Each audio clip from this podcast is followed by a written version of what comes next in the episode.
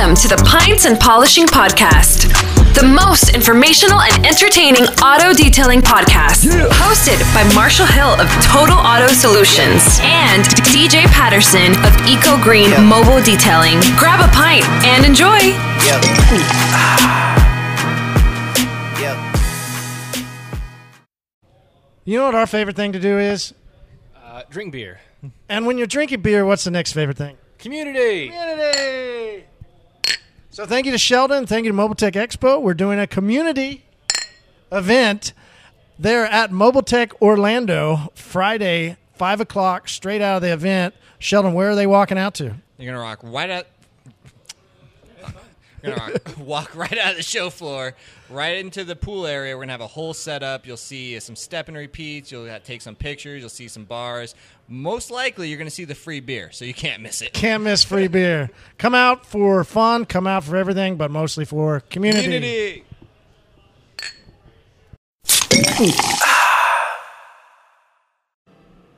Hey, Mr. Patterson. Hey, Mr. Hill. Hey, we should talk about something. Let's do it.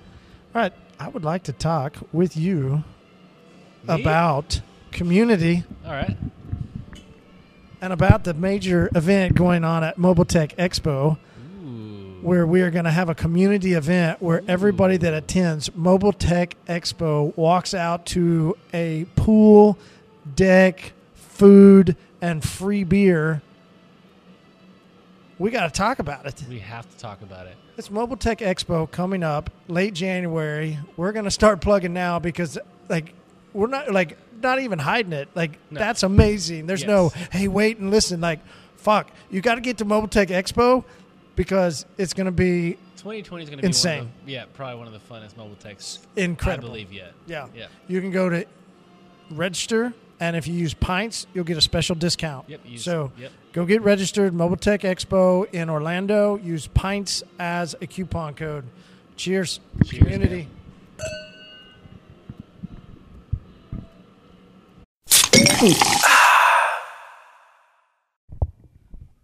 The Pints and Polishing Podcast, where DJ decides not to fully partake of his beer because I'm looking at over here right now, Yeah.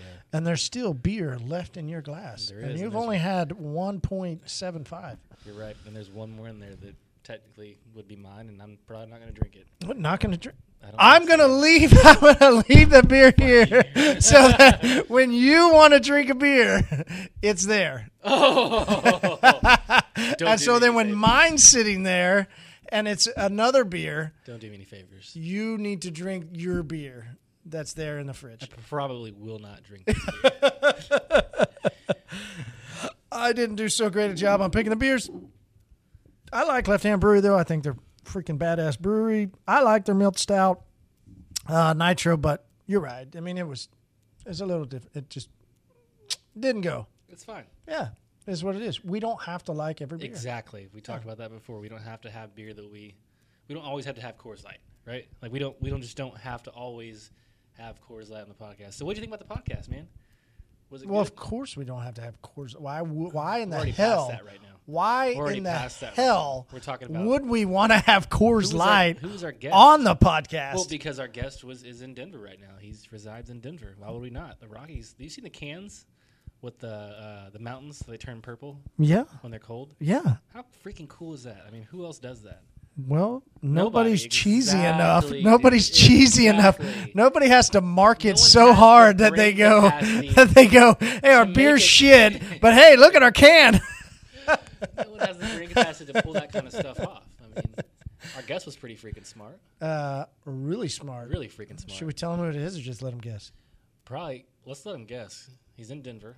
He's in Denver. Really freaking smart. Really smart. He's been in the industry for a very long time. Very long time. Started in California. Started in California. Had a business for 12 years. Twelve years. Sold it, regretted it, got back in the business, and uh, went into Working sales. yeah. And he got his first gig because he cleaned the guy's car That owned the company. that owned the company. He was the only detailer entrusted Mm-hmm. to clean this very Prominent. prominent. It's a great word. Good Yeah, choice. Thank you. Uh, I'm gonna go with community on that. All right. Yeah. And uh, that's what got his foot in the door to start the whole rest of his career. You know, where now he- we have to title this. Com- we can't even put his name in the title now. you're right, We, this whole little teaser was for nothing.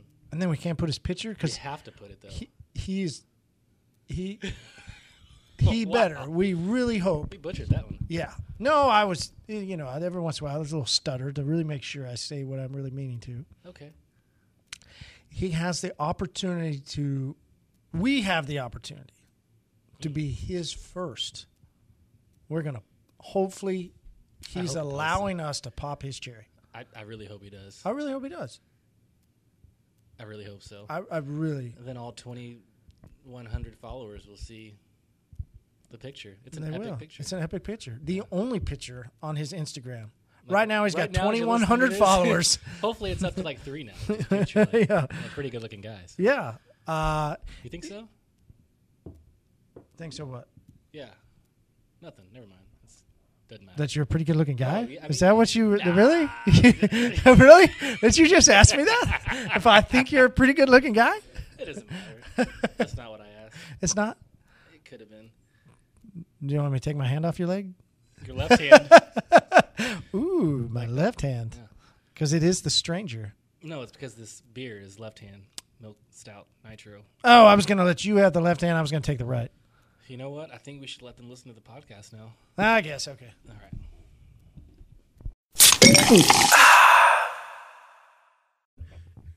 Welcome to the Pints and Polishing Podcast. Hey, Mr. Patterson. Good job, Marty. Nice intro. Hey, this is round two. We're Round round two? two of the intro. Okay. round two because we have the man, the myth, the legend on today. Yeah. Who's that? Literally one of the legends of the industry. He's sitting right here next to us. His name's Paul. Paul, welcome to the Pints and Hey, Polishing thank you so much. Hey, I, Paul, how's it I am so glad to be here. You guys might know me from before. I don't have my Stone Cloud Neon Sunshine, but I do have a Renaissance Vienna Lager. Good job, Paul. So, Paul, Paul, who? Meet Paul. Paul's our neighbor. Oh, hi, Paul. Yeah. Paul's our neighbor. I'm just like Mike Jones. I, you say Paul who? I go, that's right. Wow. I didn't, That's didn't right. take you to know that. Now you know. um, no, uh, Mr. Jason Rose, thank you so much for the time for coming on, and uh, we uh, we brought out a special beer just for you. We Oh. yeah, Did we? we did. Huh. We did it just for him uh, because he is hailing now from uh, up in the Rocky Mountains area. We got Coors. So we left the water. You know what? That would have been. That would would've- not have been would, legendary. It would have been in Never order. would have been great. He is in Denver, so we definitely beer, should have gotten should Coors Light. Coors Light. Is that why you said I'll get the beer? Uh, no, I just because it was my turn to get the beer. Oh, because I would have gotten Coors. I hope It's you just. would not have. It's just. we would have had to go get Cloud Neon Sunshine. We would have had to do that. no, but uh, we went with uh, left hand. So left hand is up. Is uh, that, is that, yeah, yeah. left hand, huh? Mhm. Speaking of strangers, Whoa, left hand actually makes a beer called the Stranger. they do, yeah. And why wouldn't? they? I know. So we toured Left Hand uh, a couple years ago. Really love, really love the place. So I was going to tell you how to pour this beer. Well, next one, Next one. This is their nitro stout. So Ah, you're supposed right to there. hard pour. hard pour. So you straight dump it. Oh, wow. Yeah, Interesting. it's a much different style, and it goes for that. Yeah, that's what you're looking for. I love that. Mm-hmm. Oh, wow. That's It's like a cream. I don't know what it is. It's it's different, um, but uh, yeah, it's a it's a good fun beer. And uh, I think did they recently? Is the rumor, or did was it just a rumor? I think they just recently sold out. They sold out. And Left Hand is a employee-owned brewery, and so the picture I saw was everybody celebrating because every single person that worked there got a little piece of the pie. Oh, good. Yeah, right. Like much different concept. So, you Hey, Coloradoans. did, uh, did the right hand buy it? Nice one. the right hand Sorry. did buy it. All right. So, Jason Rose, give us a little introduction. There's going to be, I think, out of our five listeners, there'll be two that don't know who you are. So, Oh, well, first so we, of all, we want thank- everybody to thank know for- who is Jason Rose. Thank you for inviting me. I appreciate being a guest on your podcast. And, uh, you know, I apologize ahead of time. I'm not a beer drinker, but I did just for you, because I'm in Colorado, I got myself some Arizona, 100% natural, real brewed sweet tea. I thought you were going somewhere else with that. You know, since you're in, Since he's in being in Colorado. Colorado, natural. You got some special tea, did you? Did you go boil some special tea and put it in there? A little green tea. Yeah, say you got a little green infused? tea. It might, it might be a little leafy. yeah, yeah, yeah. That's awesome. All right, so Jason, we want to know. I mean, where you grew up, where you're from. Give us a background story of you as a kid. Well, born in uh, Michigan, Not overseas. we just we thought somewhere. No, over- you yeah, thought I somewhere. did. I, don't know. You did. I just always thought you were from Europe somewhere for some reason. Because because of my bloody accent. Yeah, Yeah. there you go. See, Um, no, born in Michigan, and you know, lived the first seven years of my life there. Moved to um, California, and spent most of my adult life in California. Although I did live um, in several other states. My my dad traveled around a lot, um, so I've lived in you know, quite a few different states: um, South What- Carolina, what part of California? Illinois, uh, Puerto Rico, uh, Texas. You know, was your we dad moved around. Was, when he was military? What's that? He was military. No, he's not military. He was into drugs. Oh, Um, well, I think they call it pharmaceuticals, but Yeah, you know, pharmaceutical rep, huh? legal, illegal. What does it matter? Matters more now than it did back then, right? Mm, yeah, he was he was a product developer. Back in the days, you could smuggle pretty easy. so he made some good. He made some good cheddar, huh? made some good stuff. Yeah. Um, but most of the time in California. So I went to high school and college in California. What part? and uh, I was in Southern California, in um, mostly in Huntington Beach, but uh, did about ten years in Simi Valley, if you know where that is, Nope. Nope. north of Los Angeles. So that's when I started detailing. Actually, when I was in high school, so high school age, started doing uh, family, neighbors, cars, and then worked my way into uh, doing, you know, teachers at school and things like that. And that evolved into a detail business uh, that was mobile. What year I we did talking? that for 12 years. What year? Oh, what year? That was. Uh, oh, you're gonna you're gonna age me now. Huh? Uh-huh. I know that was Marty. I had to re-ask the question for you. I would never do that for you. To you. So let's say it was in the uh, the mid 1980s ish. Um, so yeah, and that evolved into a, a pretty successful business that got me through college. So my primary reason for getting into mobile detailing was to get myself through college, and um, actually kind of unique nowadays. But I completely financed my six years of college uh, by polishing on cars. Oh wow. So there was no student loans, you know, nothing like that. It was completely financed by uh, wiping on cars. So uh, I I don't think that happens too much nowadays. It costs too much to do college now. Yeah, but so I wouldn't, Jason. I'm glad you mentioned. I didn't know that that was you started back in high school. So I I wanted to ask the year so that people could understand. There's not a lot of guys that can start in the industry and continue through their whole career. Yeah. Like very, I I don't know of maybe one or two. So that's I'm really glad you brought that up, and I didn't mean to age you, but I wanted to age you at the same time, so that one of the things we've really been talking lately to is guys that are one to three years in the business, right? You know, Yeah, that's a really key part of if they expect to grow long term. That one to three years is very important, and to have the mindset of how do I make a career out of it. And you yourself have made a career in the industry, which is awesome. So that's that's super cool.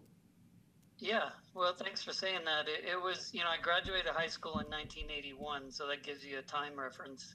Uh, I started detailing before that, but um, since high school, basically started polishing on cars and never stopped. I've been doing it my whole life. So um, it's multiple decades, uh, and it evolved into what I I think is like a dream job right now for for a high school kid that was just wiping on cars. What I do today is is fantastic as a as a career and as a job, and uh, I have to pinch myself occasionally just to make sure I'm really doing what I'm doing because it's really and and there's lots of career paths in, in detailing. I chose the the training and the product development path, but there's many other paths for people to choose that, that it could be a very very successful and happy career for people in this business. Uh, what uh, defined polishing paint back in the '80s? Like, What what, mach- what yeah, machine let's were you really using? break this down. You know, was that wool pad rotary, of course? What compound? You know, do you remember any of that? It probably only had like a couple options, right? Well, when it came to rotary, you know, there was very limited options. Um, you know, back then you could you could get the black colored rotary or the yellow colored one, but that was it. The black colored one? DeWalt or That's the black one. I don't know. Makita's blue. well, black, It would've black been and Black and Decker. Oh, Oh, Black and Decker. Decker. Got it. Got it. What's I've, got- I have one over there. A rotary, huh? Would- Would you like it? Nah. Um, but actually, interesting um, that you ask about that because I did not start detailing with a rotary like many people did back then. Um, I actually sold against the results of rotary even from the very first uh, year of my business. So I started with the Cyclo uh, orbital polisher, the you know the twin head Mm-hmm. That's monster, the first one you started with. the very first tool I picked up. Wow.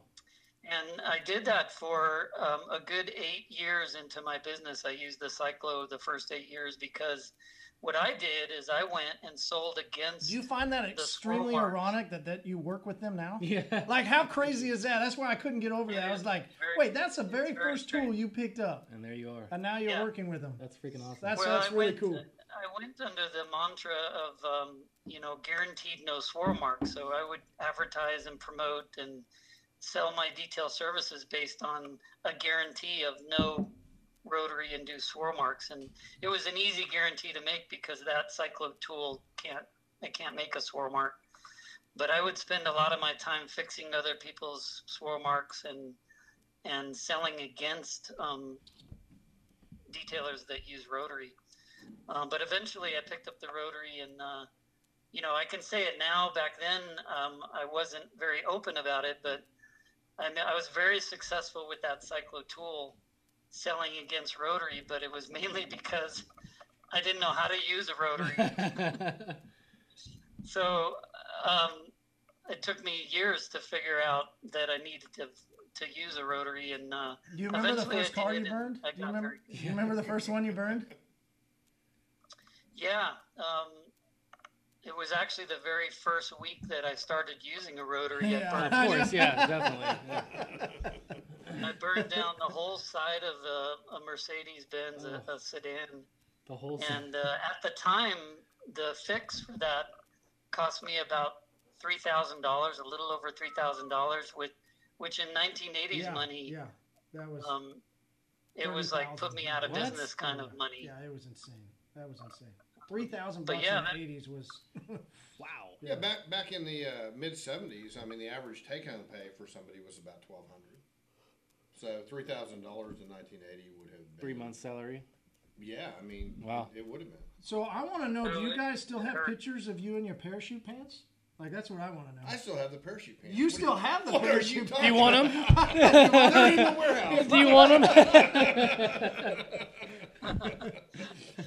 I still have my Uh, that OP would be a shorts and no. my half shirt. Oh, the OP shorts were the best. what are the? Oh, the short, short Ocean ones. No, the, Pacific. yeah, you corduroy blue, corduroy Ocean Pacific pants, Yeah. and the Ocean Oh, my Pacific gosh. half half shirt that doesn't look near as good now as it did then.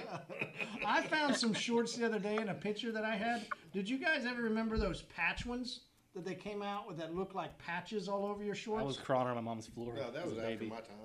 Man. Yeah, I mean that was it was it was in the eighties though. I remember the cotton. Is it Cotton Patch Dolls or what? You're looking it? at No, it wasn't dolls. Cabbage like it was it was. Oh yeah, no, not Cabbage Patch. uh, but they were. It was right around that time because I had OP shorts and then I bought those and I found a picture of them the other day. It literally looked like you were wearing patches all around your shorts. That, maybe that was just an Oklahoma thing. That's hideous. that sounds horrible. All right, so you grab the uh, the you grab the rotary. You got the black one or the yellow one? Oh, I started with a Black and Decker, um, and then uh, Snap-on branded Black and Decker, and then they went to DeWalt, and so yeah, I've had all those. I've had the the Sioux buffer, I've had the Milwaukee buffer, I've had all those rotaries over time. Nice. Um, but I eventually did develop some very, very good rotary skills and, um, you know, use those for detailing, but also for selling, you know, Meguiar stuff over the years. And um, I'm, I'm happy to say I have very, very good rotary skills as well as dual action skills. So my skill set is pretty balanced in that respect. All right, so you're buffing cars, and then what happens? How do you? What's, Well, next in I your got career? through college.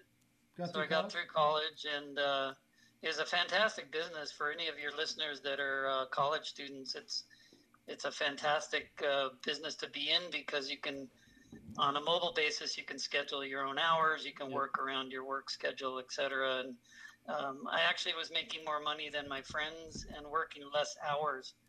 So it's a fantastic business in college. Um, but when I graduated college, uh, which took me six years to get my four-year degree. I, I still have six courses left Well, for my because for the my drinking, associate's the drinking degree. age back then was 18. so you know the first couple of years you just spent down in the uh, on the strip. Yeah. So um, when I graduated, I sold my business actually to one of my employees, um, but then really missed, you know, working on cars. It only took me about three three months of not running my business where I realized, you know, I made a mistake. So uh, that's when I got back into detailing and uh, got hired by Meguiar's in 1996. So you had your detail business. You said for eight years, right? 12, Oh, 12 years. Wow. 12 years. Uh, what brought about Meguiar's? How did that happen? Well, my business in Huntington Beach, um, it evolved to actually Barry Meguiar uh, being one of my customers. So um, back then, Barry had done his own cars on a weekly basis, but he had gotten so busy that he, you know, decided to give an outside detailer a try at taking care of his cars, and he had several cars at the time. But I was actually the very first detailer that Barry hired to do his cars because prior to that, he had been doing his own cars. Later, Paul. See, you, Paul, Take care of my companion. Is your, your, Oh, your companion, companion? friend. your friend. Paul's gonna go take care of. Yeah, his some companion. business. Paul, Bye, Paul. yeah. Think of Paul as like Kramer. That's, that's he just busts in every now and then. comes in, heads out. So, So you yeah, started that's how cleaning that his. started. Is uh, Barry Barry was my customer, and that evolved to me doing some of the uh, executives and managers, employees at the Meguiar's office in Irvine, California. Oh, okay. So, So- it's over by there. Yeah, honey. Yeah. I Yeah. don't Oh, you know. never been? I Okay, never- gotcha. yeah. Yeah. I went to So that it- uh, it, NXT uh, training you guys had out there when you were. It was kind of right at the end of your your little uh, time with uh, Meguiar's, wasn't it? My little time, my 20 years. Yeah. Hey, I'm trying to not make you sound so old, you know. not to make me seem old. Um, but yeah, yeah, that you know that evolved into every Friday, every week. I was at the Meguiar's office doing cars, and uh, eventually in 1996, I got hired by them entry level sales. I worked sales for 10 years with them, and then uh, moved into uh, training and product development, and um, I was with them for 20 years. And now I moved to Denver, Colorado, uh, working with the Rupes company now and we got to you know build a, a world class fantastic Yeah, training academy amazing. in Yeah, denver the facility is incredible. Yeah. yeah you guys were there Yeah. um, Last this year, last year, This year. this year. Yeah. Earlier this year. So You have to apologize. that's a- DJ's a dream young, come true. and he forgets very often. Well, that it was, it we was were in like Co- we were in Colorado. five months ago. We were in Colorado, so yeah, it gets kind of foggy. yeah, a little, little memory's a little foggy since that trip. Uh, so yeah, that's me. okay. What about you, Marty? he says, okay, that's me. good like segue. Good segue. myself. All right, so DJ, talk to me about uh, the Milk Stout Nitro. I've never liked this beer. Okay, Yep, uh, so what? I thought you liked coffee. I do. But when I'm drinking, when I'm trying to wake up and have coffee, like in the morning, you know, breakfast, you know, in the evening if I want to wake back up again. But when I'm thinking about having a drink and taking a having a buzz, I don't think coffee whatsoever. Okay. Yeah, Um, yeah, I guess you're not really a stout person. I don't like stouts. It's tastes, Oh, you don't like them at all. Uh, there's one that um, what's the company? Is it Prairie? They've got that really, really, really good stout. Other than that, I don't really like them too much. They taste kind of flat and just. Well, you also poured it wrong. So the whole time this beer is gonna taste gross because I poured it wrong. It's going to taste different when you pour it correctly. That's Oh. the whole point of the nitro. Ask part. me after this one. Okay. All right. So part of that nitro is it you saw it the way it's dancing like you're sp- and you're supposed to drink it pretty pretty quick Oh, to keep that fizz going. noted. So, you yeah. should have told me. Well, you didn't give me a chance. You shoulda told You me. just grabbed it and started going. That's what we usually do. We just Yeah, grab it and start going. I know, and it feels always so great. And you grab it and just go. Yeah, Grab and go. start going. Interesting. Moving on. How's your tea? Yeah, if anybody would like to know, this this sweet tea is uh, very sweet. How many grams of sugar are we looking at? Thirty. I don't know, a lot, thirty-two grams. Ah, it was Whoa. close. Well, you got to times that by two, right? There's two servings in that, so you're sixty something grams of tea. That's one serving. Is Yeah, it two? I, I should be having a buzz by the end of this podcast. Definitely. All right. So when when when I first, I mean, I've known who you are, right? But never have really formally sat down, hung out with you. Haven't really set into your teachings until when DJ and I came up there to the Rupes facility. We came up with uh, one of my distributors uh, for our coatings, and we put on a class together with you. And I, when they told me that we were going to do it there, I was super excited and um, ready to go see the facility, but no clue that it was the way it was. Yeah. Right? Like you were right. It's state of the It's art. state-of-the-art for sure, It's- yeah. It's pretty amazing. Are you guys hiring at all? Uh, it's pretty fantastic, and for a detailer, you know, it's a dream come true to build a facility like this. Because as you guys saw, it it really is designed to be a fully functioning detail center, even though it's a training center. But you know, one could actually run a, a Oh, detail absolutely. business out of this Easy. facility. Oh, and incre- the light, Yeah. the lighting system you have in there is pretty phenomenal. yeah, it's Yeah. it's amazing. Walk that- us through the lighting system because when you did it, you could like lower it, you could change it colors, you could do all kinds of stuff.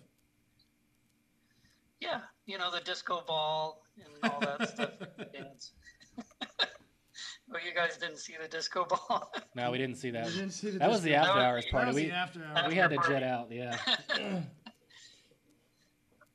yeah, when we put the pole out there, you guys uh, left the building. I think we missed that too. Yeah. Mm-hmm. But I mean, walk us through it real quick. What's involved? What's all is in the lighting? Well, it, there's actually two different kinds of lighting on that light truss. Um, there is a fully adjustable LED lights for paint correction, and they're adjustable in two ways. They're, they're adjustable for intensity, um, and then they're adjustable for the, the color temperature of the light spectrum. So those are the two ways that they're adjustable for paint correction. And what we know is that a, a common mistake detailers make is they get really bright, intense lights, Mhm. and um, that actually can fatigue your eyes and actually work against your eyes seeing white scratches on clear coat um, easier. So what you really need is contrast. You don't need intensity. So intensity is an adjustment that we make to an individual person's eyes. So you drill down the intensity to the point that their personal eyes can see the three state or three levels of defects. So there's deep, medium, and fine levels of paint scratches, and if the intensity is adjusted correctly, then your eyes will see all three of those levels of defects. That's how cool. how about and then that? the and then the color temperature adjustment is basically for adjusting to the color of the car.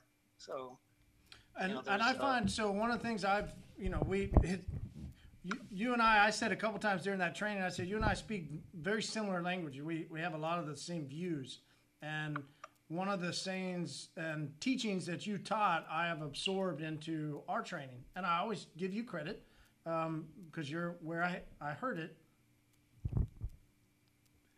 I'm giving you crap, dude.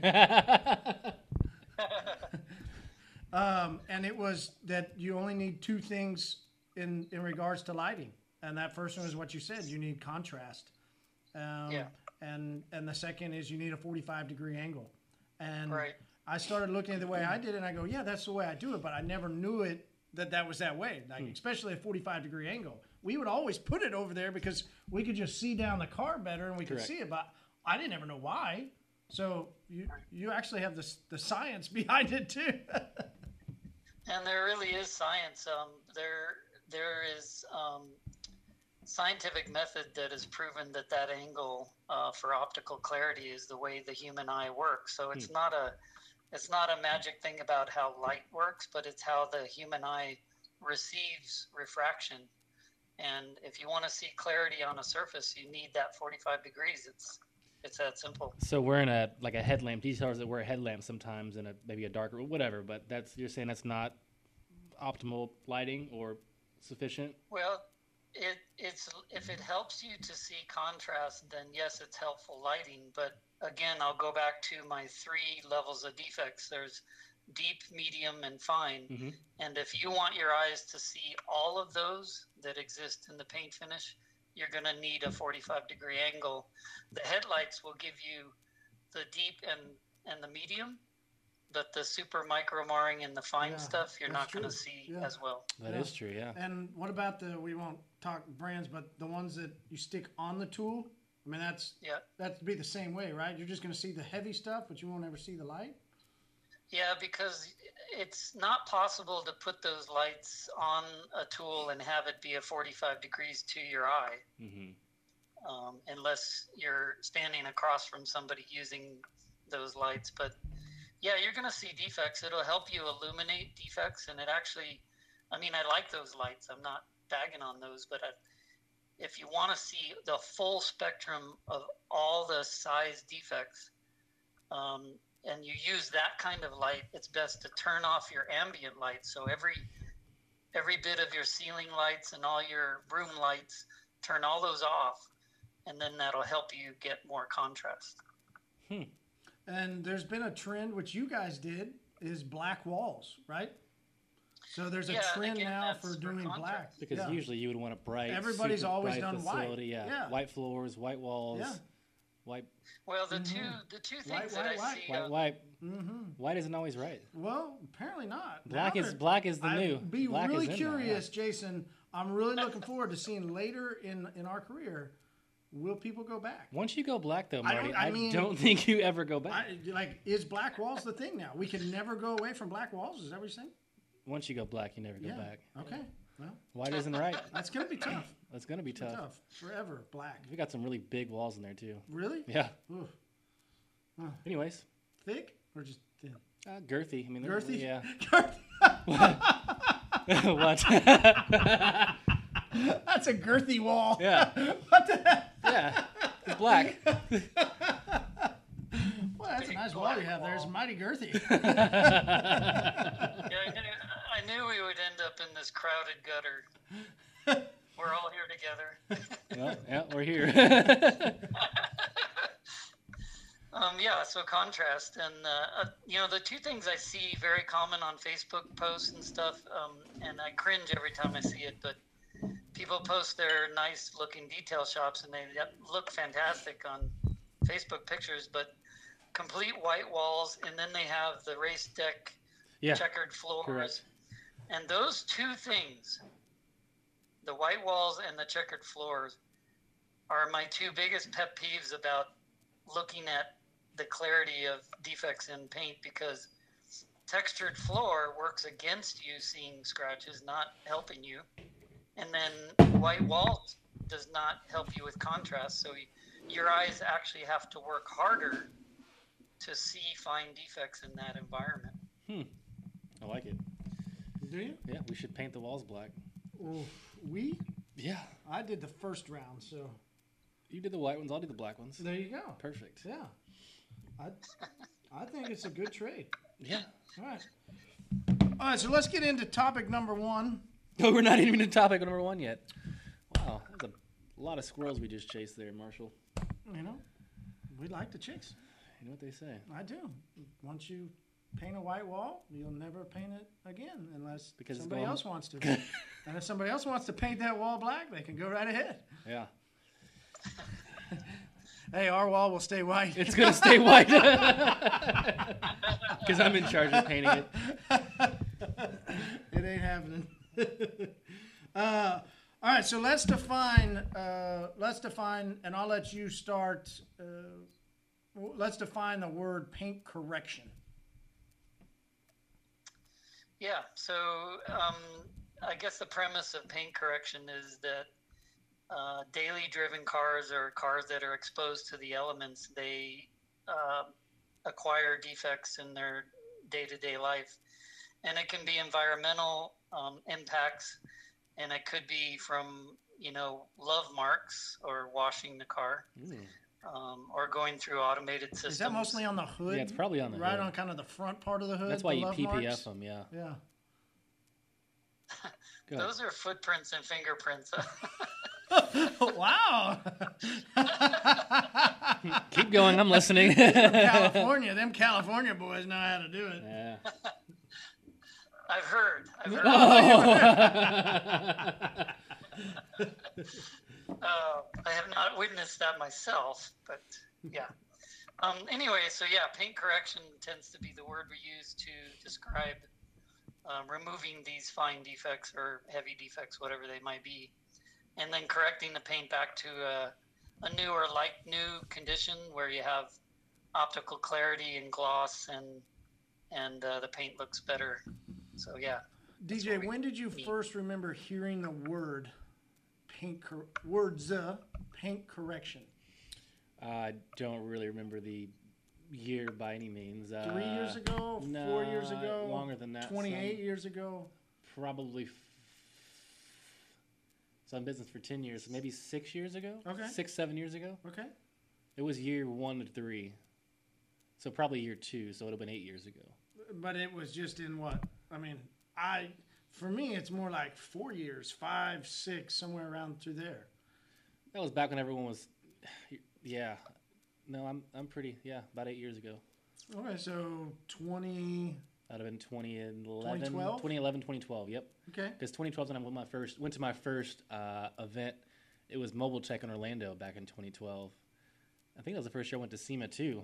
But that's when I started hearing the terms because I was actually engulfing myself in the industry with other like-minded people. Mm-hmm. So And so, what about you? Do you remember the first time you heard the words paint correction?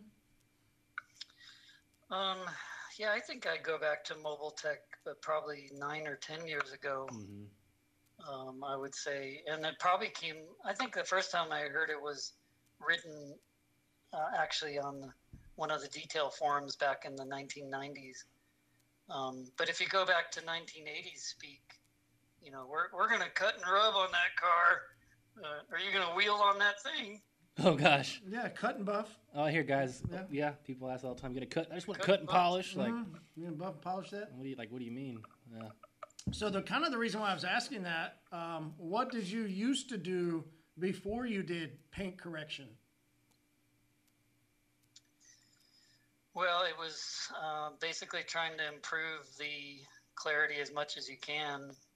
Um, and within the limits of what tools and products were available, you just kind of removed as many defects as you could. But uh, it was mainly creating a lot of gloss, getting the getting the paint shiny. Um, how how would you define what you used to do? Okay, let me just back that question out.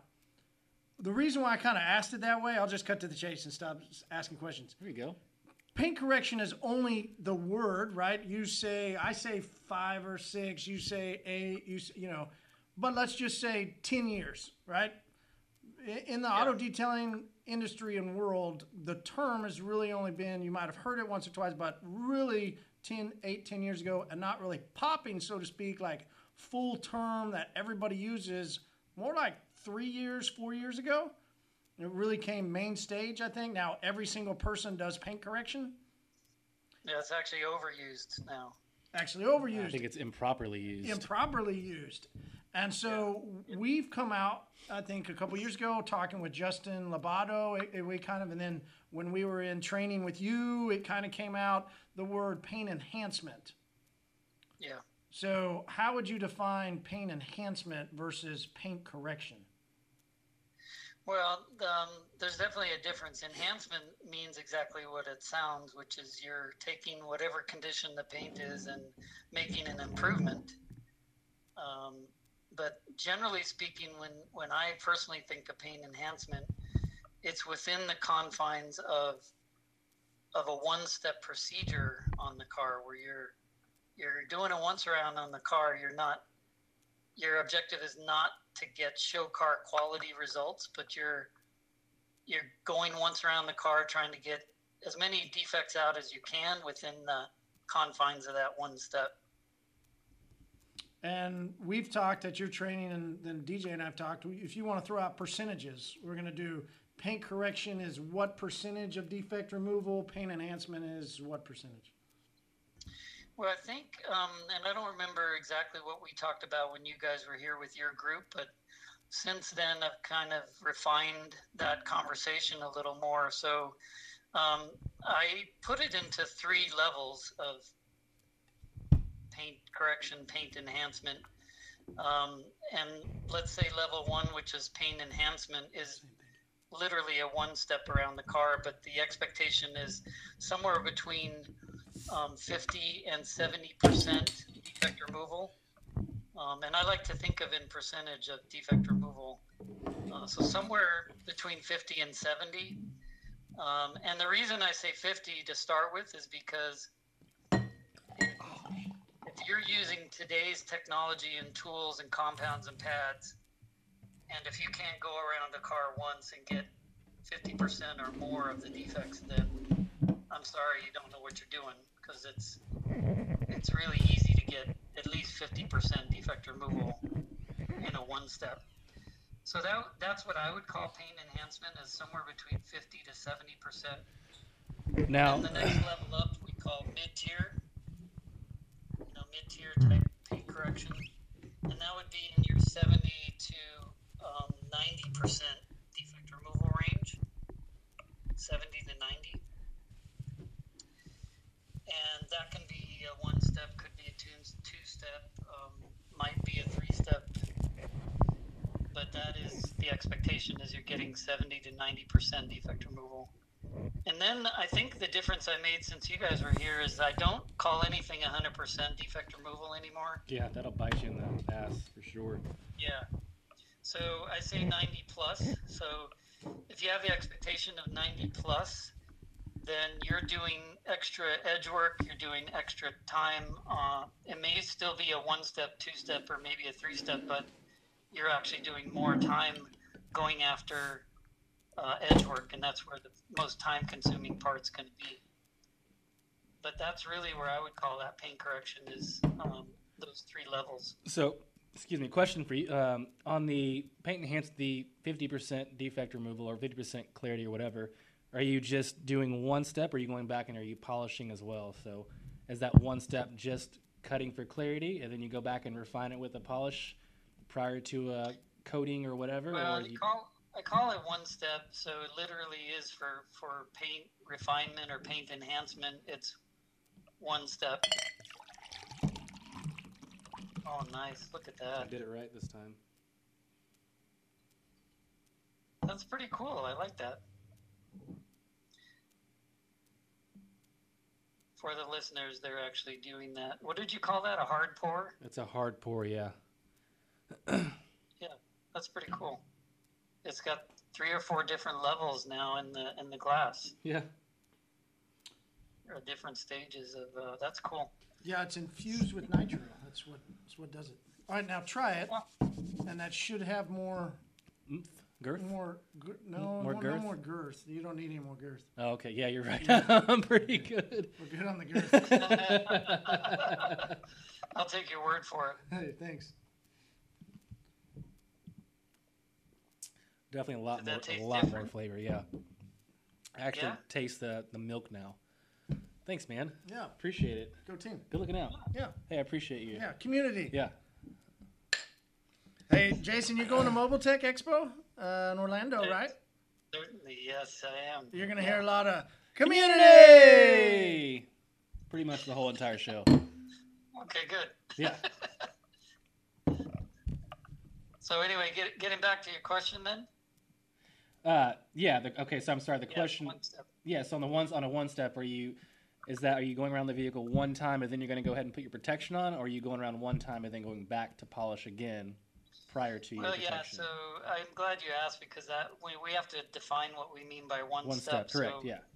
it's one step um, on the paint correction or paint enhancement, and then then we get the surface what I call wax ready. So you put your wax, your paint sealant, your paint coating, whatever protection package you have, Mhm. that goes on top after this one step. So technically it's two steps, but um, we call it one step. Well, You but know, I hold think on, what, hold on. you know So what the- DJ's asking. Go ahead. Yeah, yeah. So the question is, so you go around the vehicle one time to do the the enhancement. Now, are you going back again to polish prior to the protection, or is that one once around to get the enhancement? After that, you go straight to your coating, right? Or protection, or sealant, or wax, or whatever. That's correct. And um, in fact, to take that a, a step further, see what I did there? Um, I like that.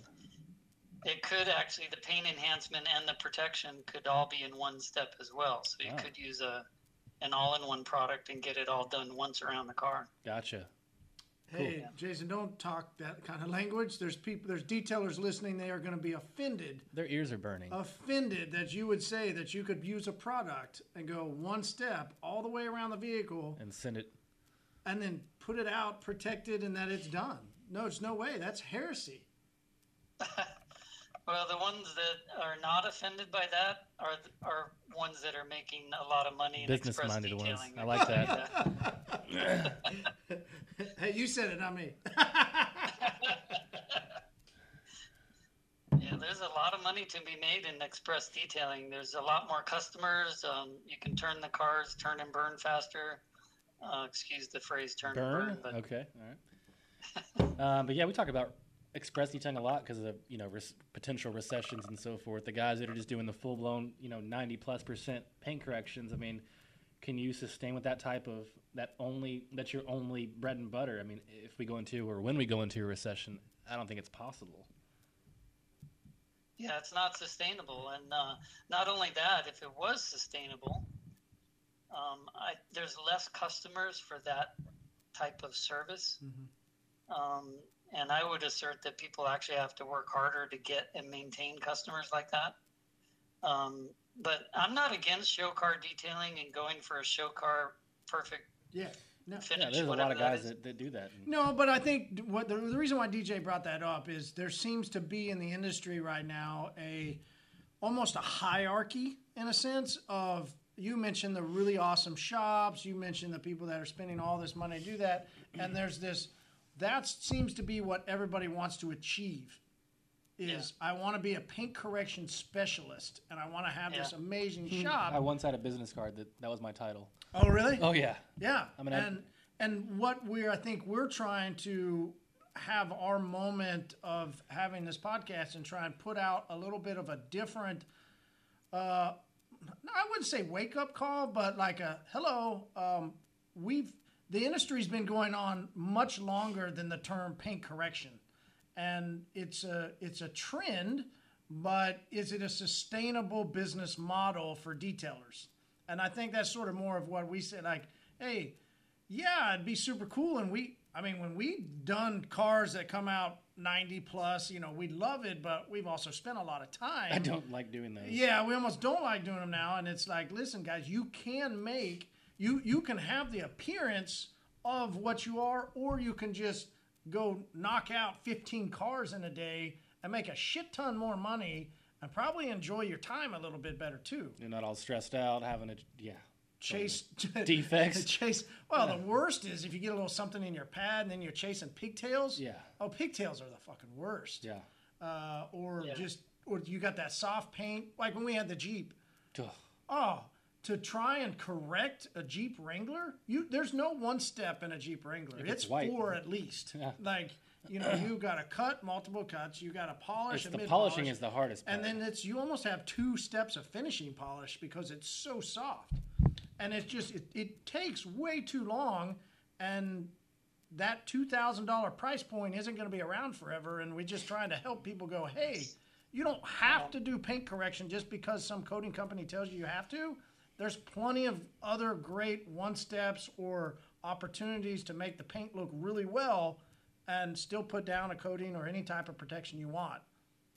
Well, there's a couple things to say uh, about this topic. So, uh, I agree with you. It's not sustainable um, because of a couple reasons. I mean, for one, the the whole paint coating as a category. Um, I believe the house of cards is going to fall. The bubble's going to burst because that business, the way it's heading and the way it's going, is not sus- not sustainable. So there's going to be something that's going to change in the paint coating thing. And the only reason people are making big money on paint correction right now is because of paint coatings. No, So, absolutely. 100%. Definitely. Because the money is So always made without, on the coating without itself. those two correction. synergies working together, uh, that business is at risk. But here's the other thing to say about that is, um, uh, well, two more things. One thing is, what is recession proof is express detailing because when people are fat and happy and they got lots of cash and they have residual income and they're doing well, um, they're going to pay for detail services more frequently on their cars. And then in a recession, if they're trying to hang on to their hard earned money, um, they're trying to hang on to their car and make it last longer. So they're going to pay to have that car waxed and maintained. So I think I think uh, express detailing or paint enhancement, as we call it, that is a more sustainable business. The other thing I would say is that there's a disease Hmm. that many detailers have. Perfectionist. Well, Yeah, Yeah. and everybody's trying to deliver at 90 plus paint Yep. correction. hmm The When the fact disease. is that you know most of their customers they don't see the difference between Nope. 90% and they 70%. don't. I had the Yep. hardest time, literally the hardest time making the transition. There's been times like, hey, Marty, this this it just doesn't look. And he's like, what did the customer pay for? I was like, well, we only paid X, Y, Z. He's like, right, it looks amazing. No, it doesn't. You see all this marring and this and this and he's like, dude, it looks incredible. I'm like, ah. and the client shows up and is blown away. right. I'm Yeah. like, how do you not see all that? It, it was it was an we inner have struggle. trained eyes. We, we can't go into somebody else's business and do what they do No, you're right. because they've been trained. We've been trained to see that stuff, and they haven't. Yeah. don't- it literally, it's not in their It- mental capabilities. It was a to tough disease to cure, that's for sure. Very tough disease to cure. I'm free now. It is You're free. I am I am disease free now. I'm, I'm uh, five fact, years clean. Oh, sorry, DJ. No, you're fine. Yeah. So one of the things that I teach in this conversation about these three levels of, uh, you know, paint defect removal is I, I assert that the very professional, capable detail technician is the person that can deliver on those three levels. So you can switch gears and switch tools, switch pads, switch compounds, switch procedures, switch your brain to be successful by switching to all any of those levels and adjusting to the customer and the car. Um, now, the guy that lives and breathes on one of those levels only, that is a risky business. Yep. Agreed. So the the guy that can really be successful can and and the other thing we talk about is the for the very skilled, experienced detailers like yourselves, like your guys. It's oftentimes the most difficult level to deliver to a customer is 50% defect removal. Yep. They have the hardest time doing that. For the reason you just mentioned, DJ, is that is you do that once around the car and your eyes still see defects and it's not acceptable to you. You want to deliver at a higher level, but customer didn't pay you for that. So you deliver at the level that they're expecting. It's called customer pleasing results. That level, not not the level that's in the detailer's brain, Yeah, right? Yeah, I like it. completely agree. Completely agree. Yeah. And that's what I'm saying. I think a lot of the stuff that you were saying in the training, I just kept going, yeah, yeah. I like that guy. I like it. He likes you a lot. All right. Um, I know you are not uh, drinking beer, but DJ, I know you said you weren't exactly amazed by it, but now that you got the hard pour, how's that flavor? Still gross. Still gross? Yep. But so when you, but It's okay, got I more get it that flavor. it's gross. It's I got- it's flavor, got but some more What do you flavor. taste? Like what's I feel I taste like flat. Okay, so it's like if you, so I put creamer in coffee in the wintertime. I, d- I don't in the summertime, but in the, in the wintertime I do. So it's like when I get my coffee and I've got creamer in it and coffee, but I let it sit in my truck all day and I don't drink it. But then I need a pick me up, so nice? so I I'll drink it That's because exactly right. that's what it That's tastes like. Exactly right. And Yep. it's like old coffee that has that. it's like yeah. I'll drink it. Yeah, my stomach might hurt a little bit because of the milk or the creamer, but I need to wake up again. So Mm-hmm. yeah, that's exactly what it tastes like to me. I'm not a. I mean, I like stouts, but it's it's diff, it's random stouts, right? Do you like this one a lot? usually, Usually, well, not random stouts. Sorry, random times. Like Oh, you, you so like like me the- with sours. I randomly like a sour here and there. Uh, no, I'm much more random than that. Oh, okay. I only really drink stouts when it's cold. And for some reason today, I just felt a little chilly, and I was like, "But I want to. I want. I felt like I wanted a stout. You felt the breeze and you just. I did. You I know wanted a stout, but I wanted one that wasn't that dense. You know, because we've had you talk I like those better almost. right. Yeah, and that was the one. Sorry, that was the one. Yeah, you're, that- point, you're pointing at me again, Marty. He's got this thing with pointing at me. Just, when when, he talks, he likes him, to I point, like to, and I'm like, "Stop know. pointing yeah, at me." he always gets mad. So, Jason, when you see him next time and you talk to him, just point at him like this. It'll drive him crazy. it really does. Ah! Uh,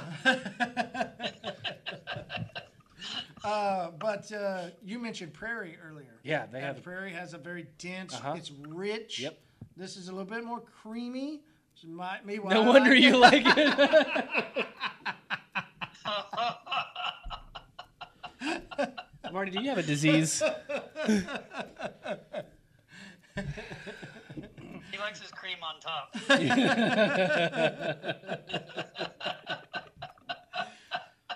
Uh, but it was when I saw it in there. I was looking. I was going through the beer aisle trying to figure out what to get. When I saw it, I go, "That's it. It's not for me. It's not that dense. It's just a, it's a smooth stout, right? So, uh, what's the most popular stout?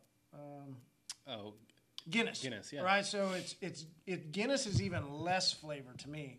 This is basically like Guinness with some. If we want to say cream, this would be like Guinness with a little bit of cream to it, in a sense. Yeah. It's a little milky.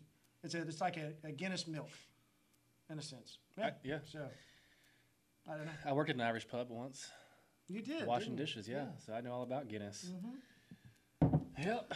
All right, so Mr. Rose, let's uh, let's dive into topic number two, and um, that one we're going to discuss since you guys offer training, right? So it's it's a little bit of a tee up, but we're gonna go at it from a diff- couple different ways. So, a should detailers uh, first of all should detailers even do paint correction? And then second off, should they go get training for paint correction? So first of all, let's just I'm gonna throw it out to DJ first though. DJ, what do you think? Should detailers do paint correction?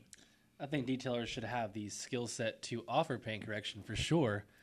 Um, But you just said how much time it takes, and he just said And that Jason you made make a a- lot more money he doing also express. made a so great should you that- even do paint correction? Absolutely. You should, like Jason said a second ago, there's different tiers. So there's paint correction, and then there's the two tiers of paint enhancement. So if you can do all three of those and change your mind and your uh, your tools to adjust to what the client wants, then absolutely, because you're going to make the most money because you can you can um, cater to all the different levels of clients. Yeah. So yes, absolutely. And here's another way to say that. Jason, what do you think? How should detailers do paint correction? Yeah, I agree with DJ. And um, another way to look at this is that the average consumer is already trained on what's called good, better, best uh, buying Yep. um, options. That's how I They're saw it. already trained. You don't have to. You don't have to teach people that you have three levels and and you need to find yourself in there and pick one. They already know. They go to the they go to the salon. They get good, better, best. They go to oil change. They get good, better, best options. You go The car pretty wash. much any service. The car wash, yeah, good, better, Oh, yeah, best. car wash. Exactly. So all you have to do is lay out the three options, and they will pick one. I, It- I always it's like when they go to the middle one. I'm like best. Oh, sure, it's gonna be a long night. So, but when uh, so when we were with Justin Labato doing some training, he mentioned that he kind of takes that scenario, but then says, you know, if you're going to go and you're you're kind of sick, you're going to go to a doctor, right? But when you're needing more than a doctor, they send you to a specialist. And he would kind of define it as, yeah, you need to then have a specialist mentality and then charge a specialist price. So, in your tier setup, you would have a good, better, best, and you just want to make sure that if you're going to do paint correction, you know you're you're a specialist and you're going to charge according to a specialist. But understand that majority of your business, if you should grow a business, if you're really going to grow a business, are you saying though then though that your majority of your main income should be from the the good, better, and not the best? Is that what we're saying? Well, I, I would Or not diversify. disagree. Yeah. yeah, diversified. Uh, probably a good balance amongst all those would be a healthy detail business. Okay. And um, when when should detailers start to go? All right, I should. A, I guess let's go back to the, the question number two. Should detailers get training on paint correction? Well, and it's a little bit of a tee up because we offer training here, but I would say definitely yes. However, I will be quick to say that paint correction training should be lower on your list of education and training that a new detailer would get. What do you think the first the first level of training one should get then? Should be a business side of Thank things. you. It Yep. should be business. Perfect. Yep. I would say business first, then um, marketing and sales, and then detail procedures Love and it. paint correction and Yep. all that. Spot on. Yeah. And But that's not how most people do it, is it? no, No, no, no, absolutely not. Not at all. Yeah, it's the other way. We want I- to go be specialist automatically out of the gate and go become this correction artist. Oh, I was like know, I was that way. Yeah. Yeah, you're one too. I definitely I yeah. I went and got several different training certificates, you know, in the US, so and and I I think some of the way we've have we've kind of started um, evolving in a sense is, and really some of the questions. The reason why I asked those earlier about time frame is just we'll go back to beat a dead horse. A lot of this terminology and a lot of the way that we're thinking now as an industry is only a couple years old, in a sense Yeah, you're right. It's very fresh. it's very fresh and that we're i think we're trying to go hey wake up like hey snap out of it this is not a this not the way you're going to exist long term you need to go back to i'm so glad you said that you need to go back to actual business classes first. I didn't i jumped out and started cleaning cars. I didn't have a clue what business was right? I had to learn the hard way. There was no education. The best education would have been how to understand Numbers. numbers, how to mm. understand getting a customer and like Customer understanding your- retention. yeah, customer retention and how much you're spending per customer. cost and, per car, cost I per day. all that stuff. Right? You Yeah. haven't even talked about having a team member. You know, Exactly. so there's so much more that goes into it than just learning how to polish paint better. yep. Uh, Well, and as you, as you mentioned earlier, there's uh, in the last three to five years, there's this whole influx of uh, brand new detailers coming into the business. There's a and lot, yeah. Some which some is of those good. guys It's good. are Yeah, yeah. Welcome. Some of those guys are blue collar workers or professionals that you know had a whole nother career going. And then they said oh, i'm going to give up on that because i like working on cars so i'm going to start a detail business. Well even the educated professional people still need edu- education about a detail business how to run that business. Um, so a lot of these guys jump in and then they get uh, frustrated and struggle uh, because they're like, hey, I have this passion for shining up cars, but my detail business is not very successful. And, you know, they wonder why. Well, it takes more than passion.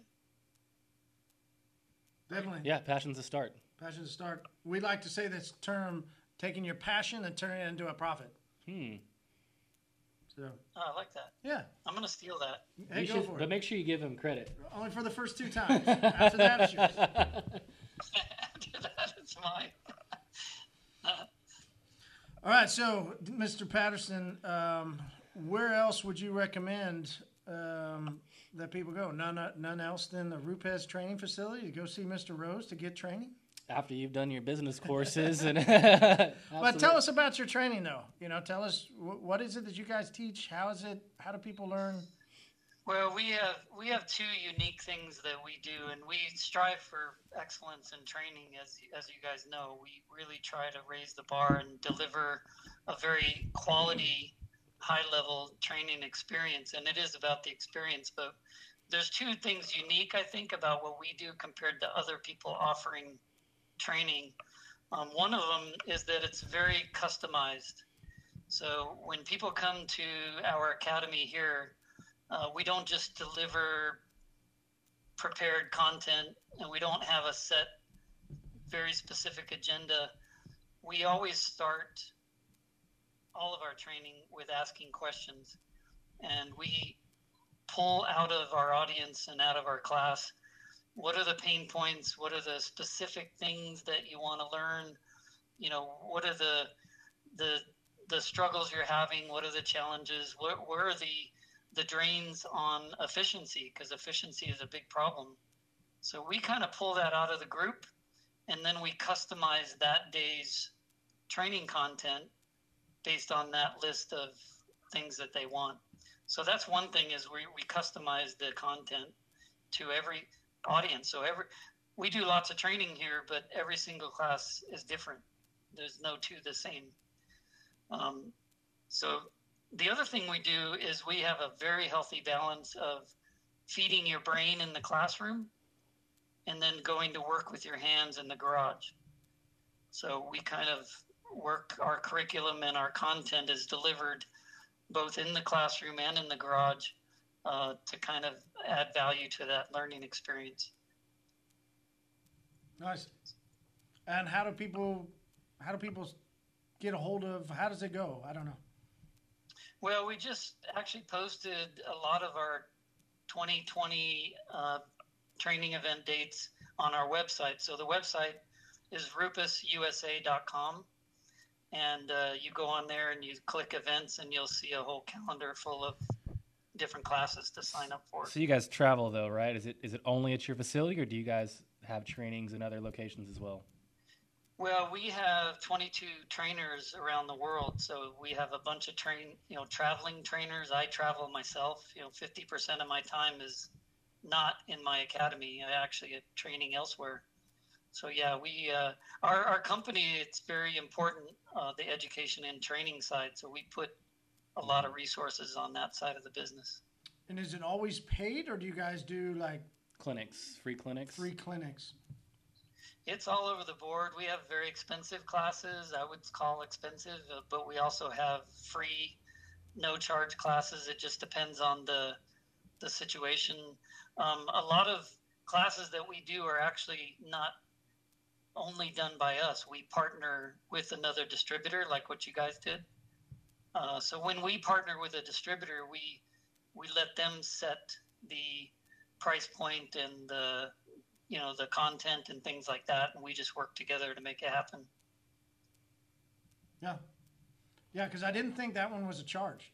Because yeah, they were your distributor, they were our distributor, and I think we all just kind of came together. I don't think we charged Yeah. a fee. No, yeah, so that it happens that uh, you know you you can come here and get a training experience without paying a fee, and um, we do thousand dollar classes here and everything in between. And a pretty cool tour too. Yeah. Yeah, you can tour. Actually, we manufacture here, so uh, you can actually see how the electric and the pneumatic Rupes tools are made. Yeah, that's pretty awesome. And then is there like a, a greenery tour next door, or how does that go? Yeah, how does that go? Because I missed that. Oh, you missed it? Yeah, yeah. Oh, I thought that's what you were talking about. Is that, is that what you took off to? well, you said you were cloudy the whole time. I don't know. I don't recall when it was. He's like, it's a great tour. This is awesome. Look at the machines; they're amazing. You, you can get that tour. You walk out of the building and just follow your nose. Yeah. And then you'll get No, you're, tour. you're you're it's true though. Like Denver, ha- Denver has that nice piney smell. yeah, it's a piney smell. pine, pine smell. Yeah. It's it's the uh, IPAs. It's the IPAs. That's what I said. Piney is IPA. Uh-huh. Yep. Um, tell us about uh, tell us about the tools that are always at SEMA and how there's that wall. You wall. mean the cool one that they're all hung up with all different designs on them? Right, and there's that wall that has Like a the one behind him right now? Yeah, there's that one. Is that the Air Force One? polisher Yeah, that one. That one actually was a gift from the crew that did the Air Force One. I, I So had the Rennie's pleasure of being on that project one year, and you know that was presented to me. Uh, very heart, heartfelt gift, but yeah, they had that painted, and it's all in an Air Force One kind of design. But what you're talking about is the contest that Rupes does every year at SEMA, Which I think is awesome. and Oh yeah, Super it's cool. super really Yeah. like every yeah yeah for sure. So what that is is a painted polisher, but each one of them represents a custom painter in the automotive space. Or actually, lately it's not only been automotive. Um, the latest group we had, we had somebody that paints um, helmets. We had somebody that paints um, bicycles. Um, so there was, you know, it's not only cars. Um, we had somebody paint uh, helicopters. Wow. So, um, but anyway, it's a Where's the, We- where's the painter that came into the pint night? Did, and I sent him over to Oh, you. yeah. There's this guy that came into our SEMA pint night. He was an I- automotive. He, he was a he he painted uh, He, I think he painted pictures. Though. He well, I, I think well was we couldn't really figure out right. It, there was he had been out there drinking. He had come in drinking. No, no, no. Oh, this guy, was. yeah, he he was he was pretty tipsy. And we couldn't really fully understand what he's saying. so you tossed him over to me though. I'm like, exactly, exactly. Because he told me to come talk to you. Yeah. I'm like, oh, thanks, Marty. he wanted to say thank you to who was involved, and he had already said thank you like 15 times. To you, we're good. So I let him. I don't need another 15 thank, thank you. yous. You you. should have just let me know later on. Like, hey, this guy said thank you No, 15 he times. wanted to say thank you. Here's so seven and a I- half I- for you, I like- sent him over, but he was uh he he wasn't just a painter. Like he was like some type of. Uh, He was a high end. I mean, yeah, he was a pretty high end, like yeah. would paint people's cars that had a He wasn't- something. he I wasn't don't know. cheap, yeah. like is it? I'm guessing you didn't have him. uh, it doesn't sound like. Oh, okay. Well, I just you know, it was going to be really coincidental. So you know. But yeah, so they we usually get ten to twelve um, polishers that get painted, and they are submitted to us prior to SEMA. We display them in our SEMA booth, and it's um, um, audience audience participation and How do we sign up people- for this? Are you gonna paint? You can't finger paint them, man. you don't know how to paint. You're not even. You're, like, you're colorblind. Like, what the hell is that? hey, Marty. Marty, the, the paint by numbers things doesn't. You- you- I would pay money to watch you. paint. hey, DJ, what color is this? It's freaking brown, dude. Like, that looks red. Come on, we gotta have a pints and polishing Rupes polisher on display. Listen, if we kill a 30 pack of Coors, I'm down. You can kill a 30 pack of Coors, no problem. Yeah, I could. Go for it. It'd take a couple days. I'll let you kill that all day long. you don't want to help me? Negative, Are Ghost Rider. truly serious right now? I'm truly gonna go with a better beverage. I don't know the what. better beverage. I don't know what beverage that would be. Truly. Oh, interesting. Yeah. You ever had a Truly? He doesn't drink. Oh, but he might have had one just on accident because he was like, "That looks so amazing. I better drink it." Yeah, I don't think he would like No. it. Ah. All right. Well, we need to rate this beer. Speaking of beverages, I'm down. all right, one to five. We're gonna allow Mr. Rose to rate his iced tea first. Oh, so Is I get to rate tea? this iced tea. I think it's Um, iced tea. It's I think it's sweet not. tea. It's sweet tea. Yeah. You are correct. I know. yeah. It Yeah, there happened was no ice. No, there was definitely no ice in that. Um, I'm gonna give it a solid three. Uh, it had really good taste. It was 100% natural, He's re- like. you know. You do what we do. we read off. The, uh, what I taste is uh, a slight hint of what do you pronounce? What do you Cocoa it? nibs uh, malted and, barley, uh, lactose, and flaked oats, hopped in yeast. Rocky Mountain water. Hey, Rocky Mountain water. Um, this Rocky yeah, Mountain water so is yeah, I would give it a solid three. Solid three. Mr. Patterson, one to five. With gonna that Rocky Mountain water. Ooh, so yummy. I'm gonna go with a solid one. Yeah, I knew it. Yep. I'm gonna go with Mr. Rose, solid three. I knew it. Yeah. Good job. Solid three, right in the middle ish. Three out of five, that's in the middle? Ish. Yeah. Hmm. Point something. Yeah, something. good enough. All right, so it's time for us to tab out. Check, time please. to close out. We need a check. And Mr. Rose has the question of the day. So this is a question I have for you guys. Uh oh. Is that how this works? Uh huh. Or the listeners, right? Yeah, both. hmm Yeah, whatever. Oh. Um. So yeah, I have a question, and that has to do with the uh, acceptance, I guess, um, or adoption of using system approach. Because one of the one of the things I observe about the world of detailing is European detailers think very differently than American detailers, and Europeans they're much more accepting of using a whole system like in other words a tool a pad a compound that are all a system. But americans tend to cherry pick. Oh, you yeah. know i want my favorite tool my my favorite compound and i might even mix two compounds together and make my own um, and then i have my own pad so never, never have we done that. Sounds like. Marty. never no not you guys i'm talking about other people Yeah. Yeah, yeah. Um, so my question is, um, I guess, why is that? Why why can't American detailers be more accepting of a system that the manufacturer has scienced out the synergies of these components and maybe spent lots of time and effort and resources to develop a system, and then people just say, ah, no, I know better Yeah. than that. I mean, I here's the I'll answer. Here's the answer. say, yeah, yeah, Yeah. This is definitely your question. We left Europe for a reason many, many years ago. Oh, there was that whole tea party thing. Wow, Cheers.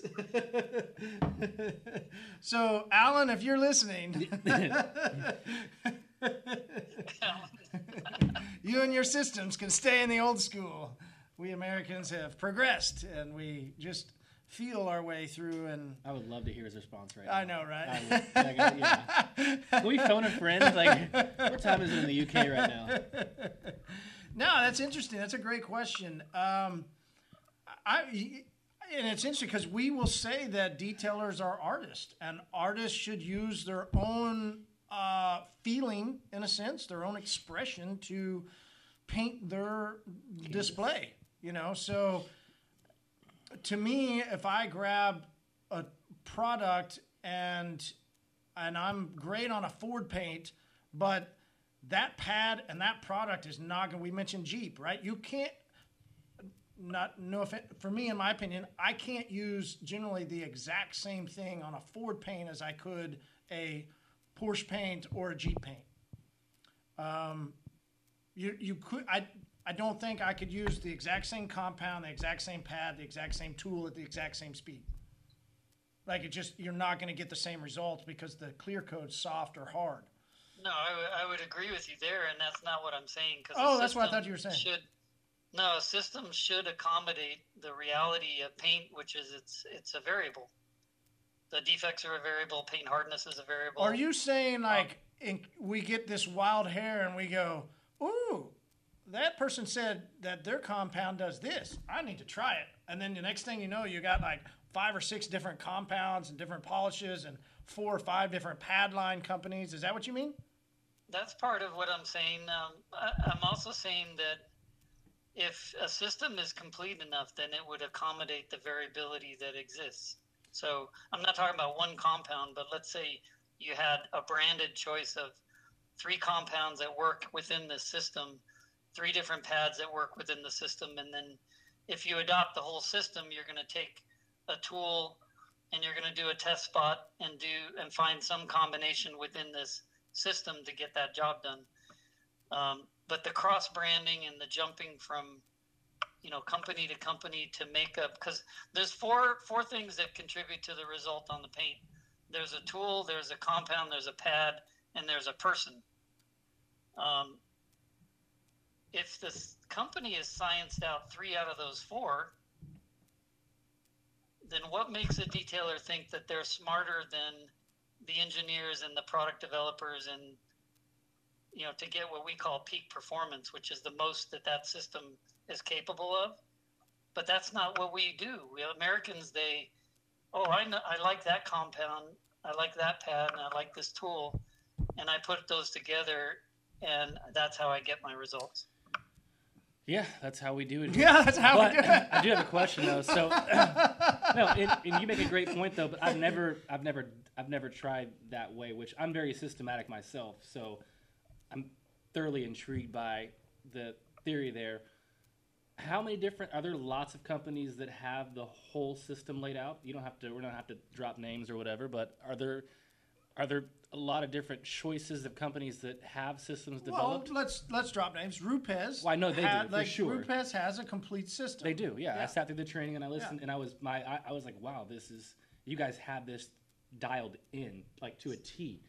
Uh, yeah and that's deliberate. That's a company objective. Yeah, We- Correct. Fair. any any component that contributes to the result we want to have control over that contribution to the end result. And i would say we're unique in that sense but there are other companies that have a system approach. I mean you can think of the Meguiar's people. Sure. 3m has a system. Um, you know there's other systems out there. Hmm um, i'm trying to think of uh, you know 3d has a system adams has a system Yeah, you know they have got a they have system. tools. Okay, yeah. I think though, let me let me take your question. Let me ask DJ this and throw it out in a similar way. Because it's interesting you cherry pick, and I went, yeah, we cherry pick because we try somebody's this and we like it, and then we we try this and we go, ooh, I think the two of those, like, I like the way this polish works, and this compound did this, and ooh, I like this pad. I is it because we don't feel that one company actually has a hundred percent on every single thing?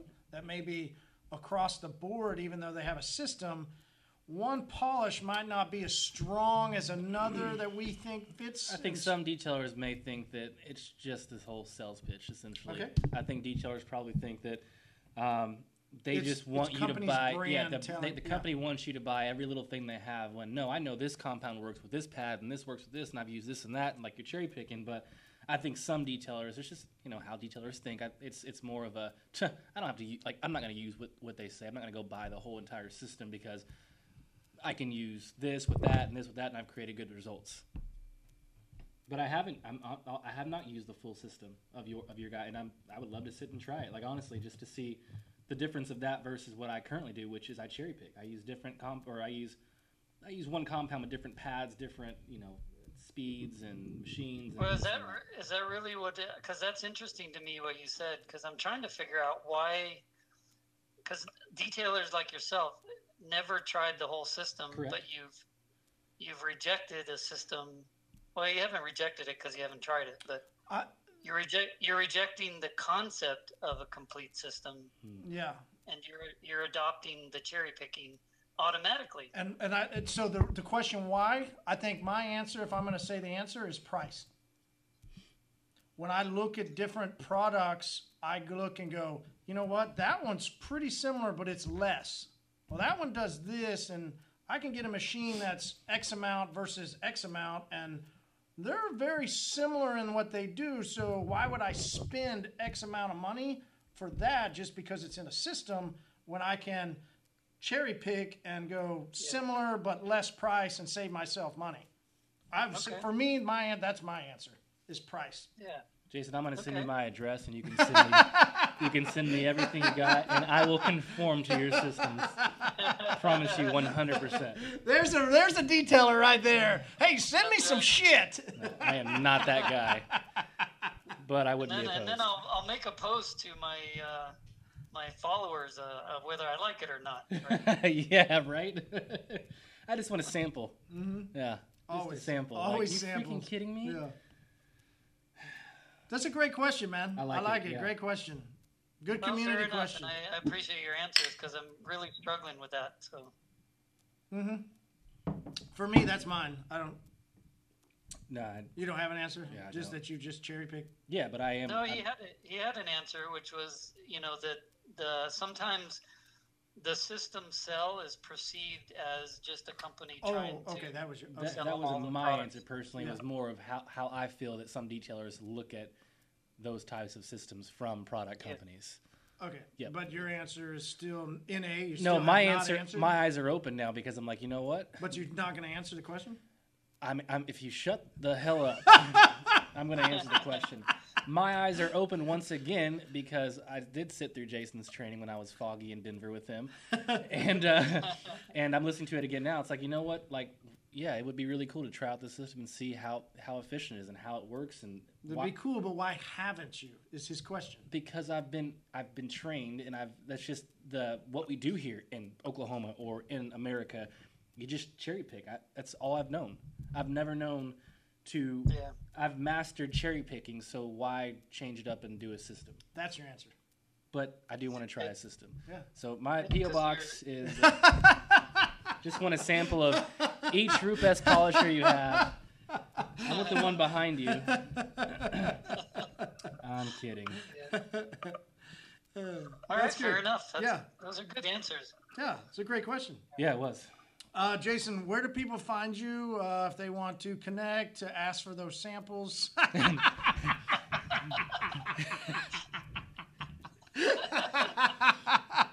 if you get an if you get a DM that says pints and polishing samples, please. Oh my! Look at my phone's blowing up already. hey, all, all five of your listeners have uh, DM'd me already. um, yeah, so I'm uh, I'm on Facebook. I'm just learning Instagram. I know it's a new thing, but I'm not I'm not really into Instagram. Actually, I have Instagram. I have um, I don't know thousands of followers on Instagram, but I've Jason never Rose. posted once. Yeah. oh, you haven't posted a single time. That shows how badass he is. I've not posted one time yet. I have thousands of followers. It's, That's it's pretty incredible. to me. That's pretty incredible. Um, but I'm more engaged on Facebook. Um, and uh, yeah, and our website is rupesusa.com. 2,000 2,100 2,142 polish, uh, polishers, followers. Followers. They might have that money. And uh, but you are following 996.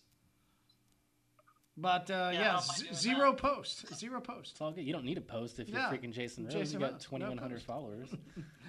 Jason, can can you take a picture, like right now, with all of us together and make it your first post? yeah. Like, would you would you do us that honor? Like that would be amazing. Like your first post was live on the Pints and Polishing podcast. We busted Maybe cherry. I'll do that. I'll give you a definite maybe. Oh, here we go. All right, we're gonna take one too. Hold on, we'll take it at the same time. Turn around. oh, oh, oh, sorry. All All right. right, so DJ, you gotta look. There we go. Ready? Perfect. That's awesome. First post. Oh, that's funny. Yeah. That's good. All right, so they can, they can find you. Let's let me go ahead and say that out On, because on Facebook. well, no, Definitely his give him a follow. Instagram, his Instagram follow, and so everybody can go look at this picture is Jason Rose dot Rupes. Rupes. Ooh, great Yeah. question. how do you say? He says Rupes. How do you pronounce the name of the company? Rupus, but um, you have to roll the R, and, and I don't know how to do that, but it's Rupus. Rupes. Rupus. Hey, Rupus. nice. Okay, like nice. that. Nicely done. All right, Mr. Patterson, where do people find you? People could find me on Instagram and Facebook and pretty much any platform possible at DJ Patterson. Uh, you can find the podcast at Pints Polishing Podcast on all platforms as well. Awesome. And you can find me on Sunday at the Pints and Polishing live event in Atlanta. Nice. Yeah, Like when? This weekend? this coming Sunday. So I hope this episode's published. it will then. not be, but in case you do, Yeah. I didn't think so.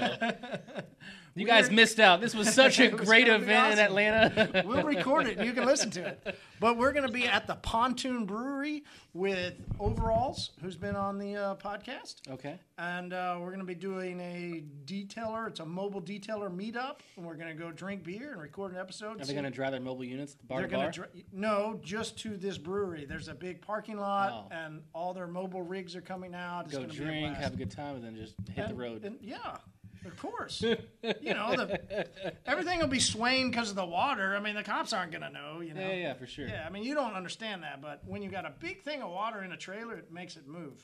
Oh, like a big girthy body of No, water. No, nothing to do with girth. Okay. Mm-mm. Very fluid. No Okay. girth. It's kind of more like this. Are you putting all your fingers in It's kind of more now? like this. no girth to it. It's just ah. floppy. Ugh. Yeah, it just flops around. That's Yeah. Disgusting. Um, right. And or uh, on Pints of Polishing Podcast or Total Auto Solutions, or you can text me 918-800-1188. And that's the best way to get in touch. So, Jason, thanks so much for your time.